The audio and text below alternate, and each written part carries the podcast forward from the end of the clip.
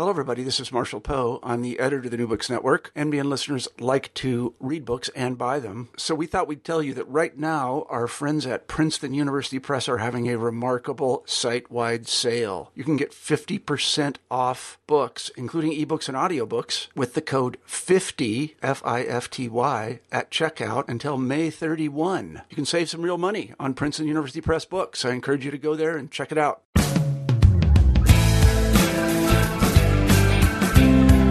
Hello, everybody, and welcome back to New Books and National Security. I'm Shannon Nash, the host of the channel. Today we'll be talking to Mark Sageman about his new book, Misunderstanding Terrorism. And the book discusses how our understanding of terrorism has very important implications for the development of policies to deal with it. Mark Sageman, welcome to the show. Uh, thank you for having me. It's an honor. Excellent. Mark, I was wondering if you could begin the interview by telling us a little bit about yourself. Well, uh, I'm probably the old generation. I'm basically in my uh, early 60s, and uh, I've been looking at political violence since um, I was a teenager. Basically, I'm a child of Holocaust survivors, and uh, you know, I always wanted to understand what really happened during World War II, uh, this type of uh, ugly political violence. Uh, I wrote my dissertation as an undergraduate on uh, trying to understand concentration camps, uh, how people uh, were able to survive them, and uh, then uh, through my life, uh, I was involved in uh, various uh, aspects of political violence. Uh, I was working for the U.S. government when the uh, when the Soviets invaded Afghanistan in 1979, which kind of caused uh, uh, a strong resistance by the locals. And uh, what caught my interest is uh, reading that uh, the Soviet Union, within two years of invading Afghanistan, had killed about 10 to 15 percent of the population. I thought this was a genocide. And I was a bit shocked by the possibility of a genocide after all the treaties and everybody saying, no, this is not possible anymore. And so uh, I got involved in um, uh, helping the resistance against the Soviets. And uh, then when I went back to civilian life, uh, I looked at uh, ethnopolitical conflicts until about uh, 9 11. and then I kind of looked at my background and so uh, read what people were saying about uh, Al Qaeda, and I said, you know, that that that's that's not my experience working with uh, Muslim fundamentalists to try to uh, basically defend their own country from foreign invaders, and uh, then I basically try to see what, what do we know about uh, those people who did 9-11. And so from then on, looking at them empirically, trying to use uh, epidemiological tools to really understand uh, uh the motivation and the background of uh, those people. Uh, I spent, I guess, the last 15 years studying them. And what I found is that there seems to be some kind of framing of terrorism in the press, politician, the way people think about it, which is not really what the terrorists, and I've interviewed about 30 of them in various countries, uh, that's not their understanding of what they're doing. And I thought that for us to really understand and prevent this type of political violence, we need to, first of all, understand the perpetrators, the terrorists themselves. Mm-hmm. So that's, that was really part of my uh, motivation to write this book, Misunderstanding Terrorism. Excellent. Great. And uh, to kind of jump right into the book itself, to give our listeners a little bit of a background, um, we'll be referring to the term neo jihadi in the interview. Could you give us a bit of an explanation of why you came to choose that term, perhaps to describe the groups you're talking about? Yes, uh, basically, over 10 years ago, when I wrote uh, my first book, uh, uh Understanding Terror Networks, uh, I confidently called uh, this whole wave of political violence global Salafi jihad. And, you know, people read my book and were telling me, you know, it really isn't jihad. Uh, jihad is really rule governed. You can't really uh, kill non combatant. You can't kill women and children who are not involved. So, you know, what the terrorists did 9 11 is definitely not jihad. Mm-hmm. And they're right. I mean, if you look at uh, uh, Islamist jurisprudence, that is exactly right. Uh, they're right. So I'm looking for another term, and I was asking, and I traveled extensively in the Middle East and uh, talked to people and said, well, what would you call it? And, you know, they couldn't. They couldn't think of anything else. And so basically, I, but, but the terrorists themselves called themselves mujahideen namely people who do jihad. So they think of themselves as jihadis. Mm-hmm. And, and so I'm a little bit stuck here. Uh, if I don't use the word jihad, people would not understand who I'm talking about.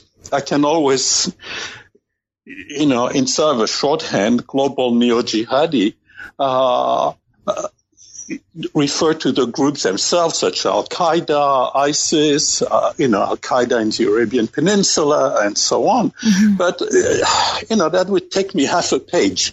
So I need something, a phrase, mm-hmm. and so neo jihad means uh, it's not jihad, but it's almost like jihad.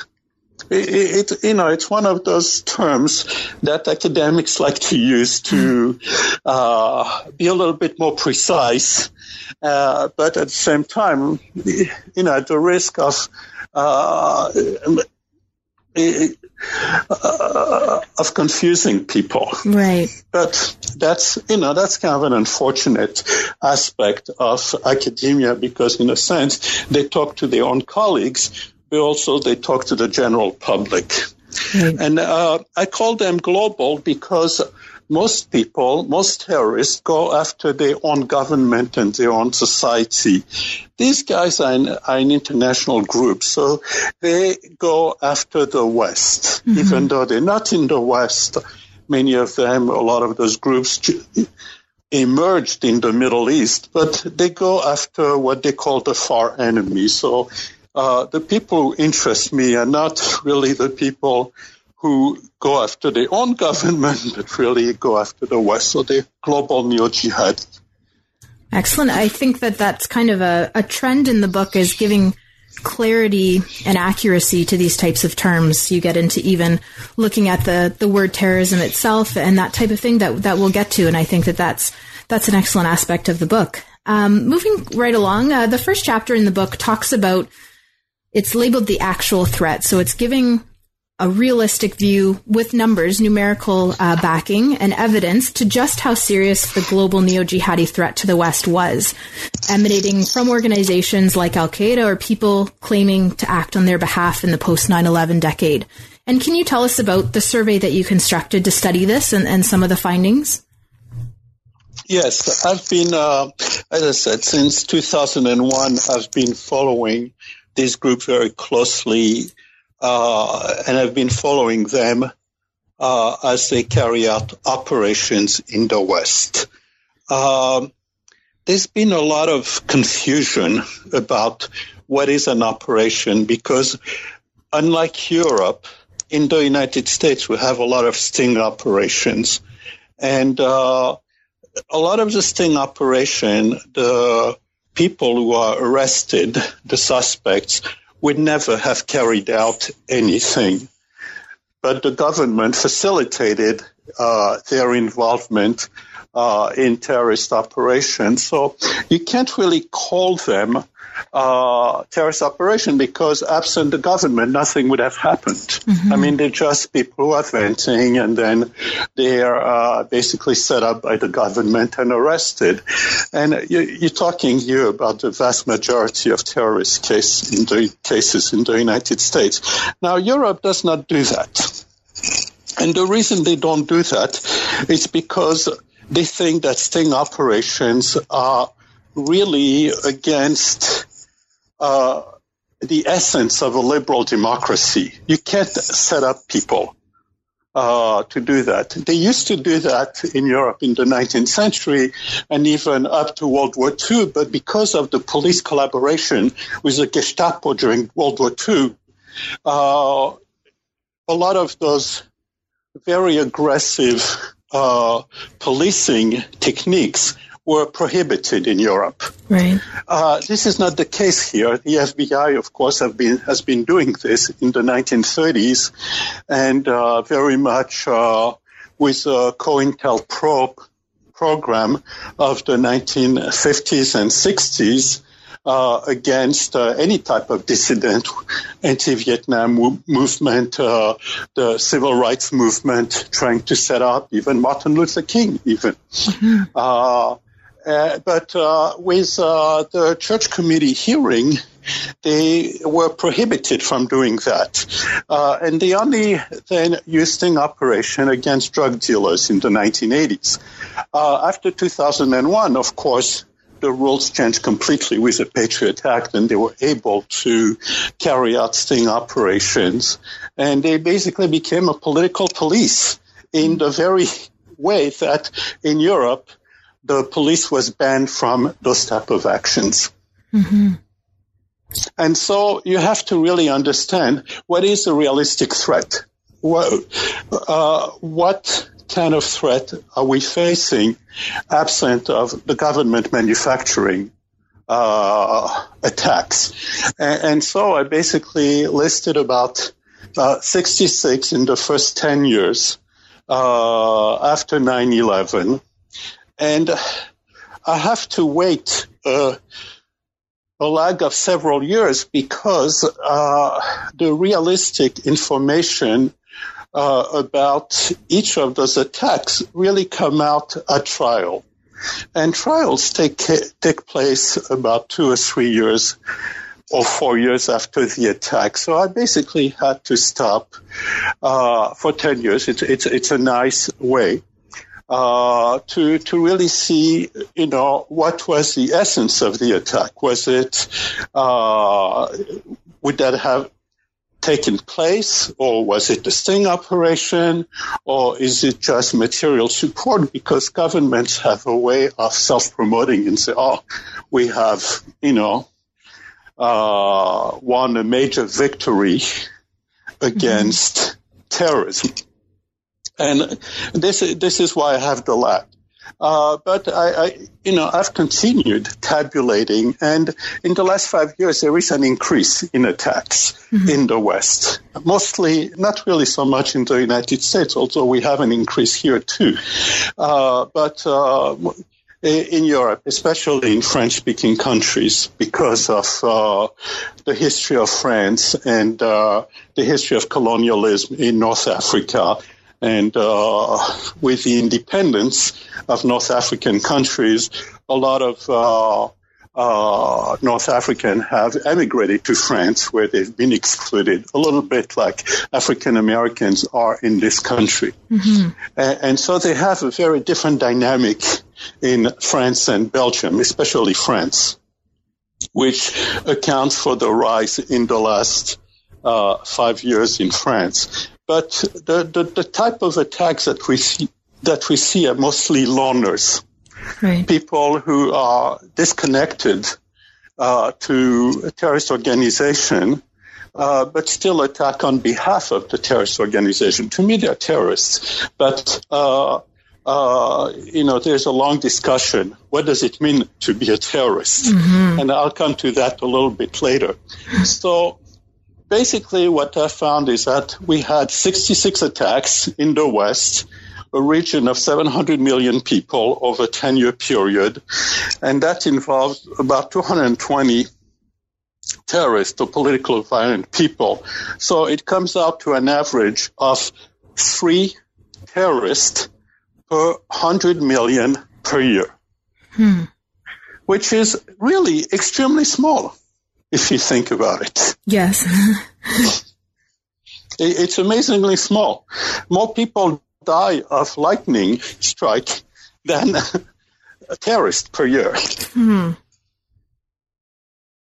Wow. And it's when you put those statistics together. And, and I remember reading quite a bit before 9 11 that there were those types of more outrageous statistics. But it's very interesting to put it in that context when it seems like the threat is everywhere from politicians, the media, the types of things that you portray in the book. Um, can you talk to the debate um, on whether Al Qaeda, perhaps as an organization, is then seen as, or is the data telling us that they're on the run or on the move? Um, and what, what are the numbers telling us about that type of threat?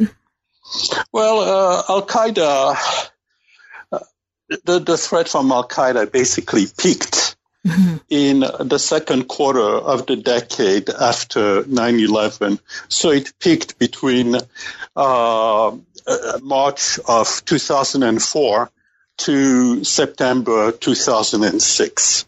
In that uh, uh, two, two and a half year period, there were better organized attacks uh, against the West, mainly the five attacks uh, in uh, in Britain, what's called the Crevice case, uh, which was a fertilizer bomb uh, attack uh, that was interrupted. Of course, the 7-7 bombing mm-hmm. in London uh, the copycat 721 uh, attempt uh, to to to duplicate what happened two weeks before, and what's called Operation Overt, which was a liquid bomb case, which is why you can't really take uh, your soda or your water with you on an airplane anymore. Yeah. Uh, so th- those four attacks were really very concentrated and very serious, and that was the peak of Al Qaeda's ability to project to the West. After that, it decreased uh, uh, dramatically to the point where, uh, since uh, the Zazi, the subway attempted attack in September 2009 here in New York City uh, you really don't have too many. What mm-hmm. you have is uh, a lot of loners who try to do things in the West on behalf of no longer Al Qaeda, but ISIS. Right. And and you uh, you chose not to include uh, what you refer to as Daesh, which is perhaps more commonly known as ISIS, in your survey. Could you elaborate a little bit more on that as well? Yes, basically, this came out of, um, uh, I guess, the, the, the, civil war in in Iraq, um, where Shia tried to kill Sunni and vice versa. Sunni trying to kill or killing Shia in the past, mm-hmm. uh, and uh, this was basically a, a local confessional uh, fight, and uh, uh, a lot of the Sunnis basically join uh, military organization to defend themselves against the Shia in 2013, and this became uh, what they call themselves the Islamic State mm-hmm. or uh, Daesh, the Islamic State in Shams or in the Levant and Iraq. Uh, and, and therefore uh, the Arabic initial is Daesh, and most specialists call them Daesh instead of, you know, ISIS or ISIL or whatever, mm-hmm. Islamic State. Okay. Interesting. And moving next to um, into the book to chapter two is talking about probability theory and counterterrorism. And I was wondering if you could explain um, how the probability theory relates to terrorism. So, how do we estimate the probability of someone carrying out a terrorist attack, and, and how is that useful? Um, and perhaps illuminating ways that uh, policies that are aimed at protecting the public uh, actually fail because of misunderstandings about terrorism and about the threat. Yes, basically, you know, the uh, attempt to detect a person to, you know, that may carry out an attack is really an exercise in probability theory. Mm-hmm. And uh, uh, it's what is the probability that this person will turn violent given this, this, and this. And, and, and, so they have to use Bayesian probability from Reverend Bayes, who in the late uh, uh, 18th century uh, uh, wrote his uh, little memoir about uh, how, how, to go about and calculate the probability of those events. And it turns out that nobody in the government knows anything about Bayesian theory, uh, and nobody definitely uses Bayesian theory to try to say what is the probability of this person who is on the internet and makes very nasty comment. What's a what, what's the probability of that person turning violent? Uh, since the government does not do this type of Bayesian analysis, they uh, they try to arrest everybody you know, they try to set them up. And if the guy bites, uh, then they'll arrest him. Right. Interesting. I think that uh, an important aspect too that you bring up is, um, and that we're kind of moving into now is that there's quite a difference between people who talk and people who act. Um, so also yes, saying that there, yeah, that there's absolutely. a fundamental misunderstanding of the radi- of radicalization itself. Well, radicalization, uh, I don't like to use a word because mm-hmm. it means two things, and people always confuse the two. Uh, one is uh, having extreme ideas, but then a lot of people have extreme ideas, but that doesn't mean they're going to be violent. In mm-hmm. fact, millions of people have extreme ideas, but you know, dozens carry out political violence. Uh, the second meaning is, of course, uh, the the uh, the use of political violence, and the two are not connected. Uh, they, they they have some influence one over the other, but it's not very strong because, as I said, millions. Uh, have extreme ideas, but very few carry out political violence. And so I'm trying to kind of tease out those two, and I'm interested really uh, not so much in people having extreme ideas, but I'm very interested in people who carry out political violence.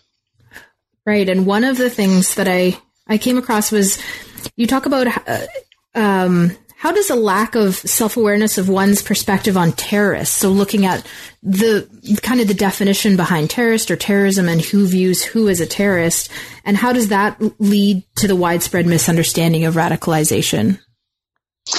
Uh, yes, well, people, you know, to make sense of the world, self categorize I'm this in contrast to the other. Uh, and uh, once they categorize themselves in one or the other group, an in group and an out group, their worldview, everything that they see, interpret, uh, is seen through the prism of who they are how they mm-hmm. think of themselves. And so an, an insider view of terrorists, and I'm interested in the insider view of terrorists in order to understand them, when you ask them, why did you do this? You know, at first they give you some nonsense about, uh, oh, it's Islam and so on. And then said, yeah, but there's 1.5 billion Muslims. How come they're not all terrorists? Mm-hmm. And says, oh, well, you know, then they blame uh, circumstances. It's a grievances. It's kind of the escalation of forces. It's seeing uh, Muslims being killed by various governments. And they felt that uh, enough was enough and they wanted to be soldiers to protect their community, their imagined community. And this is really quite different, of course. uh, from uh, outsiders viewing terrorists to outsiders, you know, because it's so bizarre what they say, they think that there's something wrong with them. Mm-hmm. Either they are criminals, and it turns out very few of them uh, have been criminal, except for uh, the current wave uh, in France, and there is a historical reason for that. Uh, the second is, uh, oh, well, the fanatics, you know, brainwash uh, by an ideology and they carry out those things because they're just robots brainwashed. And, you know, when you talk to them, you realize they're not robots, they're not mm-hmm. brainwashed, they, they, they're real human beings. Mm-hmm. And this is, you know, the problem. We tend to view the out group really in terms of stereotype, a unidimensional stereotype. And uh, they're all the same. There is no difference among them. And uh, they're basically cartoon characters that kind of, you know, act out uh, some very simple, uh, uh, you know, program in them. Mm-hmm. And, you know, I found out that that's wrong. Unfortunately, most scholars in the field of terrorism research, they uh, they tend to view terrorists as outsiders. So they really kind of, uh, you know, simplify them uh, to this uh, unidimensional stereotype. Mm-hmm. And uh, that that does not lead to, you know, understanding uh, either the terrorist or the threat. Right, and, and the fourth chapter um, aptly titled Militant, Militants in Context um, kind of puts them in context, like you're talking about. And can you tell us about the model that you propose to explain this turn to political violence that perhaps sheds um, more light on on the context that we're looking at? Yes. So, you know, by talking to them, uh, and and uh, not just uh, Muslims, but looking at uh, terrorists throughout history, going back to the French Revolution to the 19th century, they all seem to have the same kind of uh, uh, mechanism to turn to violence. Basically, they uh, start developing this social identity. There's something that activates a politicized social identity. They could be students in a cafeteria protesting against the quality of the food. But if the dean of the university calls the police who beats up the student, now uh, the food is not very important to them anymore. Mm-hmm. It's the fact that they were beaten by the police. They developed this activated, uh, politicized social identity. And that basically divides them into us, you know, the people who are victimized by the police and them, the police the society that uh, so, that supports the police and so on. So you see this kind of uh, activation of a politicized social identity creates this uh, political protest community. It's it's very much an imagined community uh, because they imagine themselves to be part of this group that's uh, being victimized by the police. Uh, but that's not enough to turn to violence. That really can't create this uh, political protest community where people may develop very uh, extreme ideas, but they're still not violent. To, in order for them to right. be violent, there needs to be three conditions. One is there is a, needs to be an escalation of the conflict, including uh, a radicalization of the discourse. So people start using war metaphors, uh, using just extreme example. And of course, what happened is that when you use those extreme concepts, that very much constrained the various way to look at the problem and to create solutions. Besides the escalation of conflict between uh, this political protest community and the people they define themselves against, uh, in contrast to, you have to have a disillusionment with the legitimate grievance redress process. You know, say, well, we tried a lot of things, but nothing really works. You know, just talk, talk, talk, nothing happens. But that's not even enough. What sparks the, the, the violence is usually uh, a sense of moral outrage uh, at an egregious outgroup aggression against uh, one's own community. And people say, you know, enough is enough. This aggression is often either the police brutality, uh, that we see. That's very common. Uh, the type of violent uh, uh, attempt to uh, uh, repress peaceful demonstration. And what happens is that at that point, you have a few people within the larger political protest community who develop what I call uh, uh, a martial social identity. They start to think of themselves as soldiers defending their imagined community against the outgroup. And a few of them then, because they're soldiers and that's what soldiers do, become violent first of all against the outgroup, but with time the outgroup uh, boundaries expand to include all of society. And if uh, uh, that uh, group is not uh, repressed, if there is a large enough uh, contingent of them, you develop campaigns of political violence. and now you really basically have the cult of violence on both sides, both on the terrorist side, but also on the state side. Mm-hmm. And, and, and you know, unfortunately, there's many temptation to escalate violence and very few to walk back. Right, and and what role does the internet play in facilitating uh, what you refer to as imagined communities? Well, of course, the internet uh, is uh, of all the forms of communication that we've had through the history of communication, you know, before it was oral society, then written society, and then it was telephone, television, and so on. The internet facilitates this ability to feel part of this imagined community any kind of group that you chat with, either on uh, you know, uh, websites or even, especially social media, any Facebook page, uh, any people uh, uh following others on Twitter can constitute an imagined community. Mm-hmm. So the internet very much facilitates this process, which is why you see far more of those loners right now uh, who act out uh, who become violent on behalf of their imagined community. Right, and and can you discuss um, a little bit more about these loners and what some call perhaps lone wolves is maybe familiar to some of the listeners, um, and how they fit into your your conclusions? Well, loners are physical loners, but they are part of this imagined community.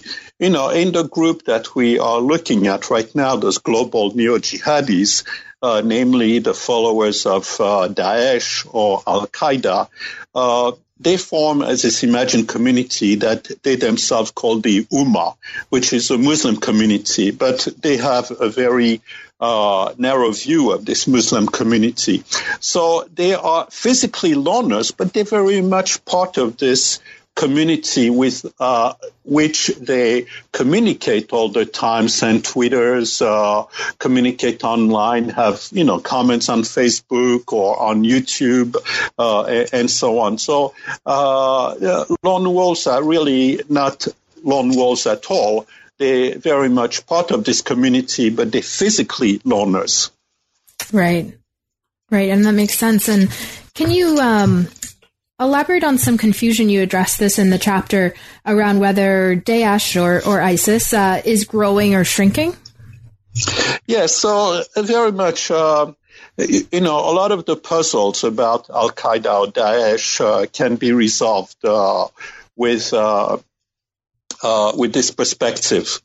Uh, the formal organization themselves could be eradicated, could be completely destroyed by bombings and so on abroad, but the imagined community may grow. Mm. So if even if Daesh is destroyed or Al Qaeda is destroyed, you know, Al Qaeda has not done much in the last uh, six, seven years, but still, uh, people who identify with Al Qaeda uh, may grow, and some of them have grown or, or in the West. So there is no need of organization to control or orchestrate uh, those global neo jihadi attacks in the West. People carry them out uh, to defend the community abroad, but they feel very much at they part of that. Uh, another aspect is, you know, right now in the West, the big uh, emphasis is countering violent extremism, mm-hmm. CVE as people call it. Well, you know, what I describe uh, shows that CVE is completely pointless. Hmm. Uh, news is interpreted through the, through the prism of one social identity. They reject outgroup propaganda. So basically, what the government says, you know, the State Department can have a nice website, uh, but you know, none of the people who are potentially violent ever access that group. Mm-hmm. It's, it's completely irrelevant. So mm. you can mm. see that CVE, this notion of narrative and so on, uh, the outsider's imposition of a narrative for an insider uh, just does not make sense. Mm. You know, people listen to their own group and see the world from the perspective of their own group. Uh, the other aspect is bombing Daesh abroad may very well increase homegrown terrorists at home because the more they see their uh, people of the community being killed abroad by our own government, uh, people at home who identify with them say, my God, you know, uh, uh, my own government is killing my people. I'm, I have to defend them. I have to do something here. Mm-hmm. I mean, some of them want to go abroad. The vast majority want to go abroad and fight the West abroad uh, in that fight in Iraq and Syria, but a few decide to do something here. Uh, and you know, the, the, the other important aspect, the military aspect, is that what we call counterinsurgency by foreign troops does not work. What you have is natives that self-categorize against as foreigners and uh, basically uh, make almost, I mean, they, you're going to have insurgencies against those foreigners. Those foreigners are going to be viewed as the enemy no matter what with time. And we see very much that's what happened in Afghanistan. That's what happened in Iraq. That's what's happening in Syria. Mm-hmm. You know, the U.S. is seen as the enemy. And it's very hard to impose uh, you know, something from abroad unless you are willing to send 10 million people to occupy every valley uh, in the Middle East. Uh, uh, so, uh, uh, co-insurgency, coin as the military calls it, just does not work for foreign power. It can work, uh, you know, for a domestic power, namely to fight an insurgency in your own country because then uh, the insurgent can identify with other people uh, in the country, but but not by foreigners. So you can see that the model that I'm suggesting has a very very significant implication in the fight uh, in the in the war on terror. Yes, and and to kind of go off that as well, um, looking at foreign fighters and this idea um, of of people going abroad to fight, um, how does your model kind of inform us about perhaps um, the uh, the threat that they pose or or the perceived threat that they would pose? Um, are, are these people who perhaps uh, their want for violence is isolated into these countries that they're going to fight in, or or is it a, a real concern of them coming back and importing that violence? Well, um, most of them go abroad to fight abroad to defend, you know, the community abroad. When the war is over, many of them would probably come back and uh, they say, "Well, the war is over." You know, it's a little bit like when you demobilize your soldiers after a war is over Mm-hmm. Uh, so those probably will not constitute a threat. And, you know, we've had many, many examples of this uh, uh, throughout history. There was the Lincoln Brigade, you know, people, communists or fellow sympathizer going to Spain. And, you know, there were tens of thousands. Uh, to fight against the Franco regime and also fascists, namely Nazis and uh, and Italian fascists. Uh, but when they came back, they, you know, they, there wasn't a single attack at home, even though the communists and, you know, the United States were capitalist. I mean, most of those volunteers were French because, of course, it's uh, a neighbor of, of Spain. But you, you, did not find any kind of violence afterwards. Now, uh, you know, quite a few people who go to fight for ISIS become disillusioned and want to come home. And by criminalizing them, uh, you, you basically prevent them reinsertion into society.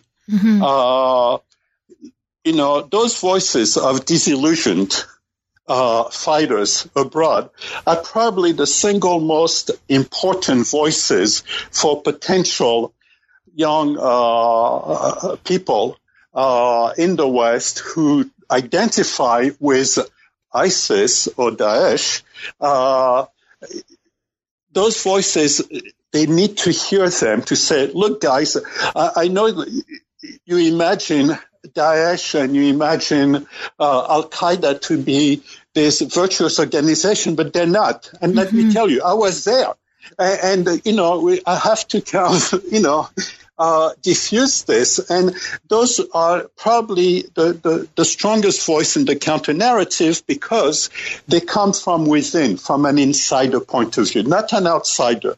Those are the people that young people would listen to. Mm-hmm. And by criminalizing them, putting them in prison, you basically eliminate that voice. You cannot have, you know, and indeed, it's very hard to have a counter narrative propaganda uh, uh, when uh, you know your own action uh, seem to refute what you're saying. Mm-hmm. That this is a few, you know free country and so on. While you know you put people who you know wanted to to to to help out, uh, you know were disillusioned and then came back and uh, uh, you know were put were, were criminalized and and and, uh, and imprisoned. That you know this sense of moral outrage among um, potential global neo jihadi is palpable. I mean, when I talk to them, they always refer to that. You know, that is so unfair. Mm-hmm. I'm just trying to, you know, protect people who are being killed by barrel bombs, and you're talking about hundreds of thousands who are being uh, killed by the Assad regime, and some of them by even our bombs. Uh, and, and uh, you know, it, it, they go there for almost humanitarian reason, not to become, you know, fanatics. Mm-hmm. And, and that's that's why you really have to understand their motivation from the inside and not just from the outside. Because then you, what you're trying to, from the outside, you're really dealing with your own bias and not with reality. Yes, and that's so important. I think when we'll get to the next chapter talking about policy and approaches and that type of thing. One more question to follow up on what we were just talking about. Um, is there an, an, Atlantic divide between the threats in Europe and those in the United States, and perhaps um, different contexts for uh, turns to political violence? Uh, yes, especially in uh, in France. Uh, and as you saw, France uh, has been uh, mostly victimized uh, by uh, those attacks uh, with the Bataclan, with uh, Charlie Hebdo, with uh, you know the truck in Nice mm. on 14th of July last year. Um, actually, this year, not last year. I'm sorry. Mm-hmm. Um, and, and, and that's really a result of the the history of colonialism in France most of the people who carry out those attacks are French, the third generation French. Uh, you know, they lived in uh, suburban ghettos uh, outside cities. They have no jobs. They discriminate against. And so they identify, not with France, they identify with this imagined community of Muslims, namely uh, Daesh, and uh, they feel they're at war with the French government. And so it, it's really kind of a very different history than we have here in, in, in the United States, where most Muslims uh, uh, uh are not discriminated uh, against in the same way they are in France. And, and, and, so you see, and the second aspect of Europe is that people can drive to the jihad. Mm-hmm they, you know, uh, as we saw, a lot of people rent cars and take the cars across borders because they have open borders in Europe, all the way to Turkey and then uh, uh, go across to Syria. Mm-hmm. So they can drive there. I mean, it's it's it's land as opposed to Americans cannot. They have to take a plane, and so it's much easier to contain uh, the threat uh, in the United States, either preventing people from going there or preventing people from coming back. This is not the case in Europe. Mm-hmm. Yeah, when I read that in the book about just physically driving there, that's something you don't always keep at the top of your mind when you're looking at the news reports and that type of thing to put in context. So that jumped out at me as well. Um, moving on to just uh, concluding remarks that you make in the last chapter of the book. Uh, what are the potential approaches to uh, the escalating cycle of violence and retaliation to end the political violence in the West? What are some uh, some approaches that you provide from from your research? Well, um, there are two basically approach uh, approaches. Uh, one is prevention. So, from the model I described to you, you prevent the politicization of private disputes. You know, you don't scapegoat the uh, political protest community, You address the valid grievances. You kind of have to keep calm in the face of nonviolent challenge. You know, people who protest doesn't mean they're going to become violent. Mm-hmm. You often, you know, engage challengers in the political arena. And especially, you need to have a disciplined, accountable police uh, and FBI. I mean, people don't realize that the FBI is a police mm-hmm. uh, in, in the United States, a federal police as opposed to a state or local police. And you can't have any egregious state aggression against uh, this political protest community. But what happens once the violence breaks out? Then you have to have a, a fair uh, and uh, just uh, repression against uh, uh, the, the actual people who are violent, not the ones who, uh, the much larger community who's potentially violent. So if you're facing a foreign threat, you have to contain it abroad and the fair repression of people at home. You can't conflate everything, you know. Uh, but if you bomb people abroad, i.e., uh, causing outrage from an insider's point of view, uh, you, you, have to then anticipate that people at home will identify with the victims abroad and carry out attacks at home. So you, you have to be careful about what containment abroad is. But at home, uh, basically, uh, what you need is to break the cycle of violence through justice and fairness you need to have a focused and proportional repression of lawbreakers. You have to isolate them and remove them from the larger political protest community. You have to have fair police conduct, no brutality, no stings operation. You have to try to bring them back to the fold. And by that I mean you know, pe- people uh, are usually very punitive when they kind of think of, oh, look at that, the, person criticizes me. But in fact, what you need to, to do is to stress the commonality that we have. say, look, we're all Americans, and the essence of America is, you know, we don't have to agree with each other, but at least we can talk and we can uh, discuss our disagreement and try to see what we can do about it. You have to craft a national social identity. Mm-hmm. You know, making people outlaws prevent them from, uh, from, you know, you just throw them in prison, and of course you can perpetuate the cycle of violence.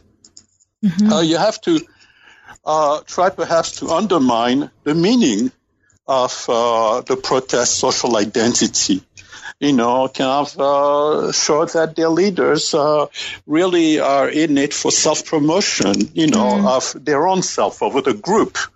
And you have to resist gratuitous self promotion by the government. You cannot have every time, you know, a young uh, Muslim is arrested who would never have done anything but was set up by the FBI.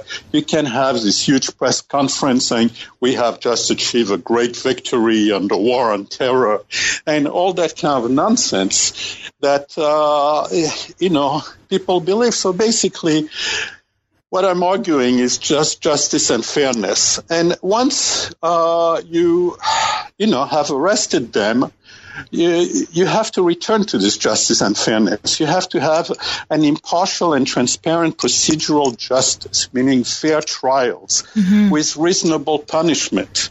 Uh, you have to be very vigilant about bias prosecution and, and even judge, judges because you know, judges and prosecutors are normal people. They often identify against a terrorist and they feel that they um, protect society.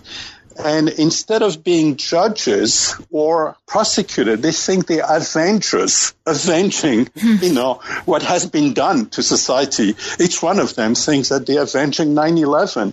And you can see how this perpetuates the cycle of violence. Mm-hmm. And you cannot really kind of uh, I mean, this terrorism enhancement in sentencing is again unfair and viewed as unfair by most of those young people. So basically, what you need is to go back to justice and fairness, and all the measures I've described are really the essence of an ideal Western liberal democracy. So being true to our values, it would eradicate the, lo- the problems at home. Mm. Fascinating, wonderful conclusions. Um, well, Marc, we've taken up a lot of your time, but I just have one final question for you, and that's uh, to give our listeners a bit of an insight into what you're working on now. Uh, well, I've uh, sent uh, two manuscripts, uh, one uh, uh, of which is going to be published in two or three months. It's called Turning to Political Violence, and it's basically a history of the emergence of of uh, what we call terrorism in the West from the French Revolution uh, through World War One. Uh, and I stop at uh, uh, First Wall Street bombings of 1920 that killed about 33 people. Mm-hmm. Uh, and you know, and in that story, uh, I have 34 campaigns of political violence, and none of them are Muslims. Muslims really came very late to terrorism, but uh, I'm, I'm, I'm trying, I'm showing here that the same mechanism that I've just described uh, is true uh, for other forms of terrorism. And the next manuscript that I sent and is being right now reviewed for acceptance uh, is uh, Terror in London, describing in detail what happened in London during the peak of Al Qaeda's uh, uh, prominence in the West, you know, the peak threat against the West, namely uh, the four uh, London attacks between 2004 and 2006. And I use uh, trial transcripts uh, as my main source of uh, of data. Excellent. Those sound like great projects, and we hope you'll come back and talk to us about them. And I want to thank you very much for being on the show today. I really enjoyed it. Take care. Thank you.